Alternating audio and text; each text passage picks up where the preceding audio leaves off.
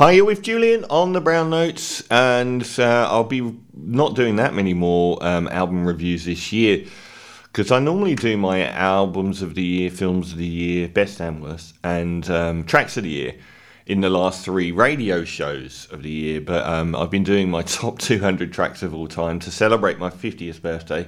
I'll post links on this uh, YouTube channel, but um, it's just a radio thing. And it's ending the week before Christmas, so it's uh, kind of cut things off. But a review of Daphni and the album Cherry. Daphni is one of the main projects from Canadian electronic uh, stalwart Dan Snaith, based in London.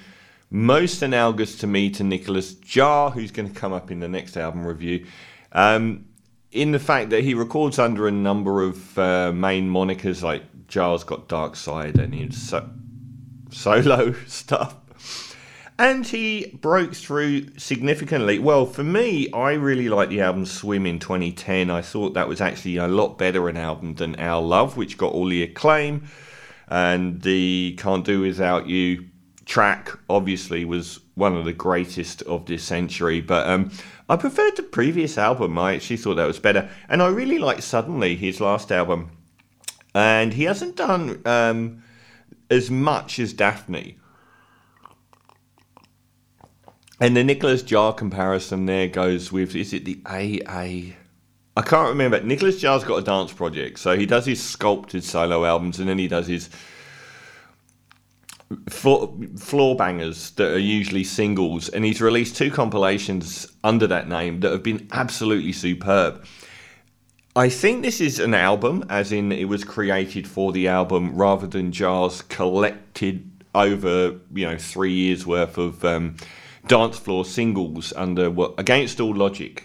Against All Logic is a Nicholas Jaar project. Two really good albums, particularly the last one. But I think this was all made for this album called Cherry. So his last album as Caribou came out in 2020 and Joli Mai came out in 2017, but he's only done one other studio album as Daphni Jiaolong in 2012. So Cherry is the first prominent release for the Daphni for most of the modern era listeners. And uh, what an album it is. So I think with a lot of people, I would have gone on the uh, bandwagon of saying that his solo albums are quite polite um, and can be a little bit too polite. Um, even though they've been very good, um, I guess you know you'd amp up the, the level of experimentation and atmos- and uh, energy levels and stuff, which is exactly what the Daphni project should have as its um, dance floor stuff, and the album definitely lives up to that. Um, there is a wild range of catnip for me electronic music influences. Uh, I like nearly all of them. Um, so you've got the opener Arrows, got um, not for the last time Four Tet, who is also one of these people that delves into a lot of um, external sources, whether they're old or whether they're foreign. Um, not so much on the foreign here as there is on the uh, trawling through dance music's history from the 90s. Um, it's got a lot of energy. It's got some um, uh, the snares, the sort of almost militaristic strobing snares, is another continual reference point. As is Orbital, and particularly the more sort of high energy, less stately Orbital tracks. A lot of um, early '90s dance music coming in. Plastikman, the, is it Richard Hawkins or is that the atheist guy?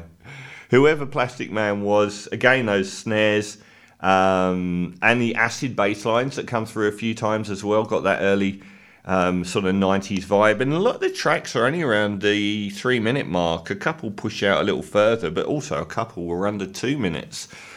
Um, it's got a real old school techno feel to it. Um, I won't go through every single track on there. It's it plays like a mixtape, a DJ mixtape, not a rap mixtape in that um, and and I love this about it most in that it sounds like he's live mixing in so that a track will be going along and it will sound like he's mixing in another track for the drum pattern.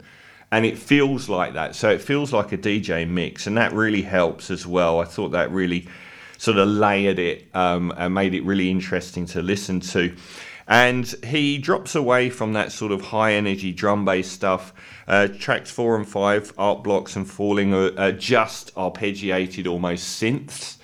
Uh, something as well that Orbital used to do around the time of their Breton album, um, which is a nice sort of palate cleanser. No percussion at all. And um, I thought a track that only lasts a minute. Sorry, I should have said Crimson and Art Blocks. Um, and Cherry was quite is uh, the second longest track, the title track, uh, track two.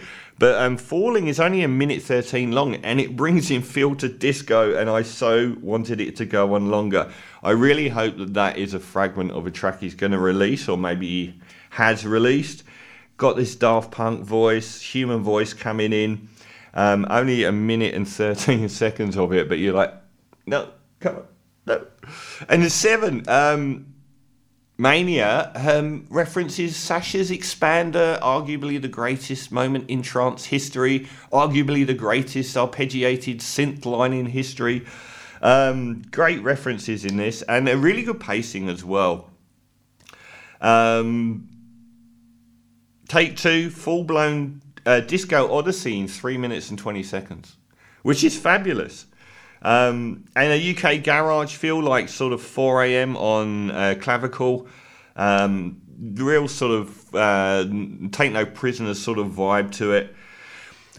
I thought this was brilliant, and I thought the sort of tracks uh, Cloudy, Karplus, and Amber, which are 11, 12, and 13 out of a 14 track album, were the most boring. Um, I just thought that they sort of um, the other tracks go on these odysseys and they're only like three minutes long and they achieve a lot, whereas these sort of reach holding patterns very quickly. And they're not bad. I just didn't think that they were. They brought the album down a little bit for me. Um, because um, one of them is like the longest track, Cloudy, six minutes fifty-two, and it's got um, it's got interesting elements. But the other ones, you're not even done processing one element before another one arrives, and they arrive in waves. Here it's more like the song exists in the same template for too long. Uh, and I felt that for those three tracks in a row. And then they introduce an element that isn't quite as enthralling or compelling as the previous tracks.